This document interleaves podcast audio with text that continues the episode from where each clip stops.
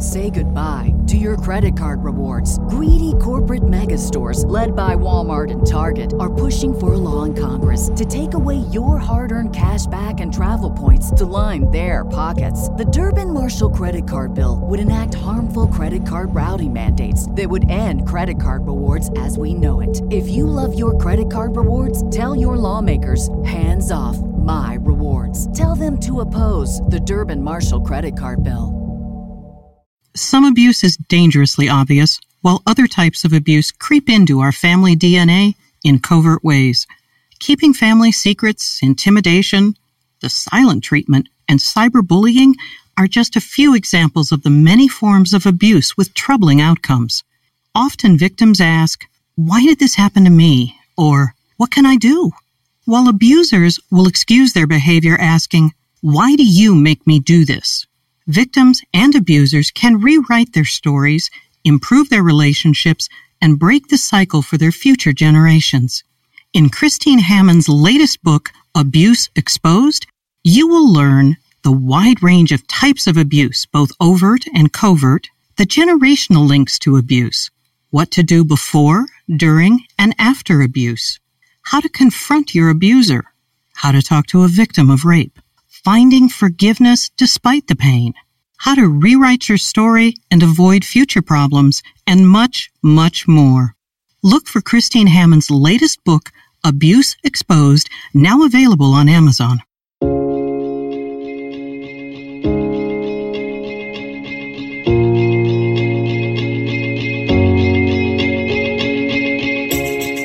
This is Understanding Today's Narcissist. Brought to you in part by PsychCentral.com. And now here's your host, Christine Hammond. So, one of my listeners wrote to me about a narcissistic boss that she was really struggling with and wanted to know how best to deal with it. And so, before we get started, I just want to say just because your boss is overbearing, maybe a jerk, is frustrating to deal with, doesn't mean that they're narcissistic. They may have traits of being narcissistic, but they might just really be a jerk. Um, and so, without a diagnosis, the good part about what we're going to talk about today, though, is whether they are or aren't narcissistic, these techniques work brilliantly with them. So, I want you to think about somebody who's very difficult to deal with in your life and you're frustrated with them, you don't know how to confront them properly. And we're going to talk about how to confront a narcissistic boss. So finally, when you realize what you're dealing with, it's such a relief, right? Because before it's so incredibly frustrating when you don't know that you're dealing with a difficult person. Most likely in the very beginning of everything, it was great. Like everything was fine. Your boss seemed to like you. You liked either him or her but there was evidence that there was something kind of off. Like there was a dozen or so former employees who left rather abruptly. There's talk maybe around the water cooler, but you're doing great and you're not quite sure what's actually going on until one day when everything changed and it switched just like a flick without your knowledge. And you went from being the greatest and best employee ever to being the most incompetent human alive. But you're stuck because you're in a job that you either need, want, like ultimately, and you have to stay there at least for a little while until you can figure out what your next move is. So you keep trying to flick the switch back. You do a lot of things to make yourself valuable, worthwhile, but nothing's happening. It's not really budging. And so now every day begins for you with several duck and cover attempts as you try to dodge those verbal bullet assaults of your boss. Until one day, when you have absolutely no option, you decide you have to confront. The issues on your desk have built up to some unbearable level. Something has to give because there is no more time to do anything different. So while you know you need to confront your boss, you must do it in a way that doesn't cost your job in the process. So that's what we're going to talk about today. How do you do that? How do you confront somebody who is very difficult to work with in a way that doesn't cost you your job. So I want you to go back to one of the previous podcasts in which I talk about the hamburger method. So let's think my favorite analogy is McDonald's hamburger for a second. Just think about like taking off the bun on both the top and the bottom. Would you ever just eat the meat by itself? No, because the meat doesn't taste good. What tastes good is when you have the meat and you have the bun on the top and the bottom, which has both salt and sugar mixed in it. Little hint there as to why it tastes so good. So the meat is not very good without the bun, just for like everybody else, confronting without something sugary on the top and on the bottom of that isn't going to go down too easily. Well, so a narcissist or a difficult boss is the exact same thing. Just delivering them bad news is like giving them the meat of the matter without a bun. And so you are very likely to have that meat spit right back at you if that's what you do. So instead, what we want to do is we want to create a bun of praise around the first meat. Um, and then what we're going to deliver is the meat itself and then create another praise underneath it. If you think of a difficult person slash narcissist, um, they really love themselves, right? And so trying to praise them first and then following it up with some meat and then following it up with yet another personal or professional praise goes a long way. So, how in the world do you do something like this? You might be like, I don't want to praise them. I can't think of anything nice to say about them. Okay. So, the way I usually do this when I get, struggle is I do it almost in like an email form. Think of like when you're writing an email for the first time, you write just like the basic of what you want to say. And then you go back and you edit it and you add a little fluff on the top and a little fluff on the bottom to kind of soften it. Before I was a therapist, I was a teacher, and I used to have to send um, emails home to parents to inform them that their kid wasn't doing well. So the, the meat of the matter would sound very much like this Johnny is failing my class. If he doesn't improve his grade, he's going to get an F for the quarter. Okay. If I just sent that all by itself, how many positive responses do you think I'm going to get from parents? Virtually none. So instead, what I did was start off with Johnny is a delight to have in my class. Every day he comes in with a big smile on his face and he is a joy to have. However, Johnny is failing my class. He hasn't turned any homework, and if he doesn't do so, he's going to get an F for the quarter.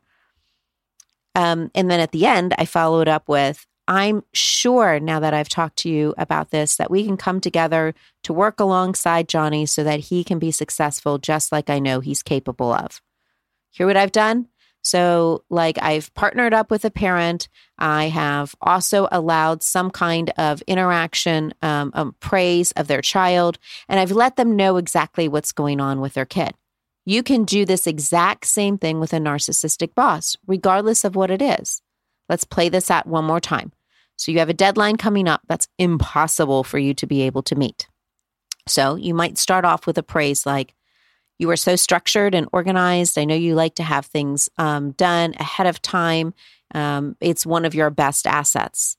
The deadline that you have given us is going to be very difficult to accomplish because, um, for whatever reason, you know, the equipment isn't going to be able to get in on time.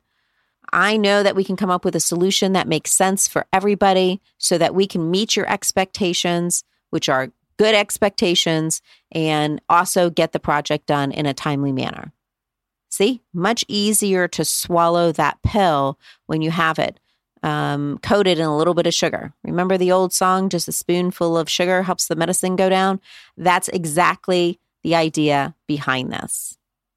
So, I want to talk to you about something that I am very passionate about, and that is counseling. I really do believe that it is there's nothing better than finding a good quality therapist to help you walk through whatever it is on your journey. And one of the best ways to do this is through BetterHelp. They are great at assessing your needs and matching you with your own licensed professional therapist. And it's so important to make sure that who you're talking to is a licensed professional. It's it's a safe environment, it's online, and you can actually start seeing your therapist in 48 hours, which is truly amazing. So, this isn't a crisis line. It's not self help. It really, truly is a professional counseling that's done securely online. You'll be able to have a flexible hours and time and schedule. Um, you'll have a counselor that is going to match with you. Um, you will have BetterHelp is committed to fill, to facilitating great therapeutic matches, so so that you will be in great shape. Um, it's affordable because it's online, and the service is available worldwide. Isn't that wonderful? So you don't need to um, try and find a counselor that's located near you. In these days of COVID, that's not always possible. And so this is a great way um, to be able to get the help that you need. They have licensed professionals who specialize in depression, stress, anxiety, relationships, sleeping, trauma, anger, family conflicts, LGBT matters, grief, and self esteem.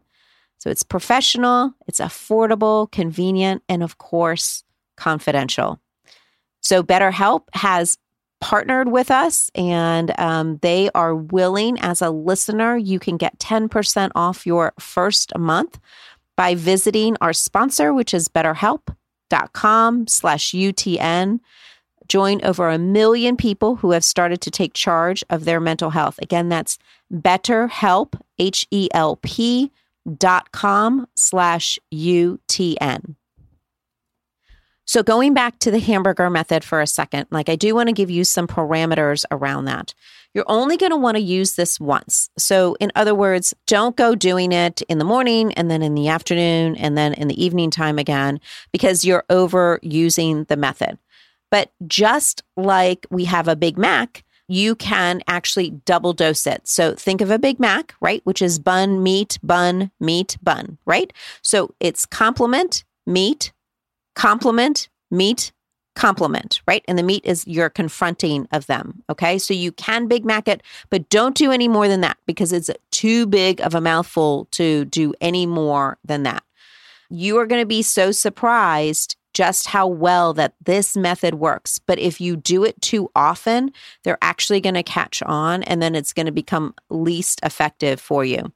Remember, no compliment is off the table. What's so great if it truly is a narcissistic boss, even your shoes look awesome is fantastic for them. So it doesn't even have to be a big deal. And it can be something that you can genuinely say about them. And it can't be artificial or fake or anything like that. Please do pick your meat carefully. So when we're talking about confronting, I want you to prioritize the meat that needs to be confronted first and do the most burning issues first. And then follow it up with longer ones, like something that has a greater long term impact. So, for instance, what I mean by that is like a deadline might be something that is pressing and immediate right now. A longer term confrontation might be like choosing a different vendor, for instance, for long term, more positive effect. So, whenever possible, if you can overlook some of your meat so your confrontations are not as frequent, do that. But don't be irresponsible about not confronting things that you need to confront. Some meat can be dealt with, however insignificant it may seem. Some meat must be dealt with. So you must actually confront some things. So if the confrontation begins to take a very bad turn, don't defend yourself. Don't ever give ground to a narcissist unless you are willing to give that ground up permanently. I am going to say that again. Don't ever give up ground to a narcissist unless you are willing to give up that ground permanently. You have to think of it as a territorial thing. Instead, just repeat back part of what your boss is saying so they get upset like because you've confronted them. Maybe your compliment wasn't good enough. Maybe they weren't in a good space to actually hear it whatever it is, and they bite back at you, just repeat back part of what they're saying. Don't be obnoxious about it. So don't do it word for word so that it's annoying, but just enough to let them know that you have heard what they've said, even if this includes something negative about you.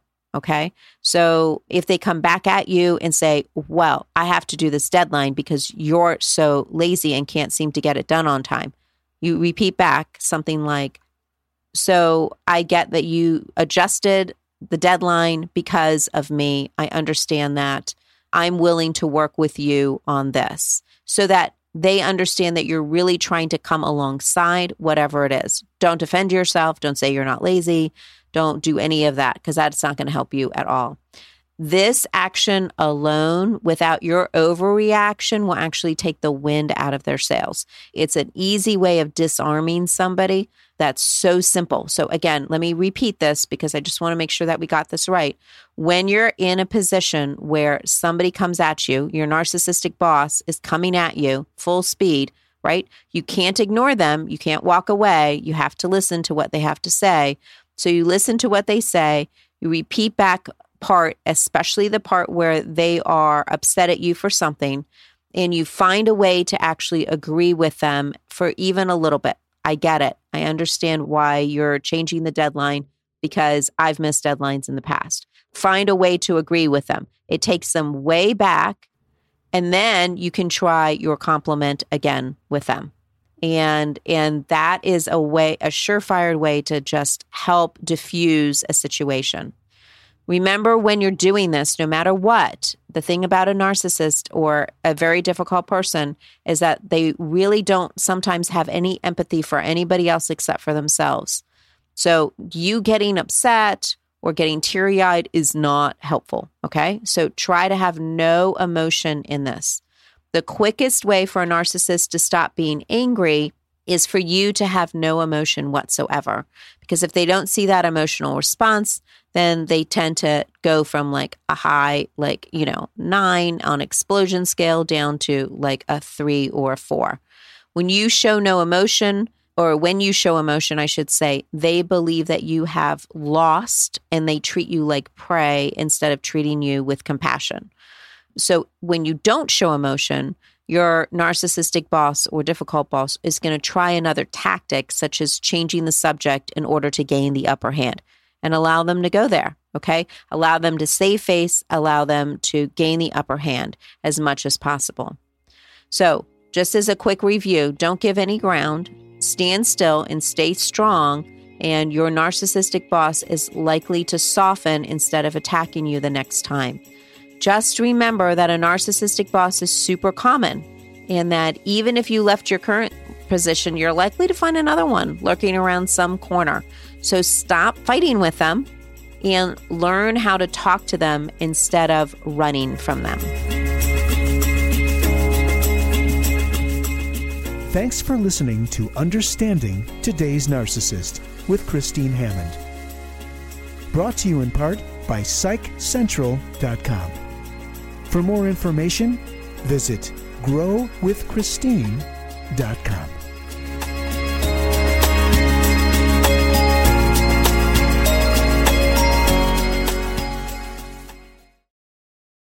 Produced by Audavita Studios. Connect your voice to the world. Produced by Audavita Studios. Connect your voice to the world.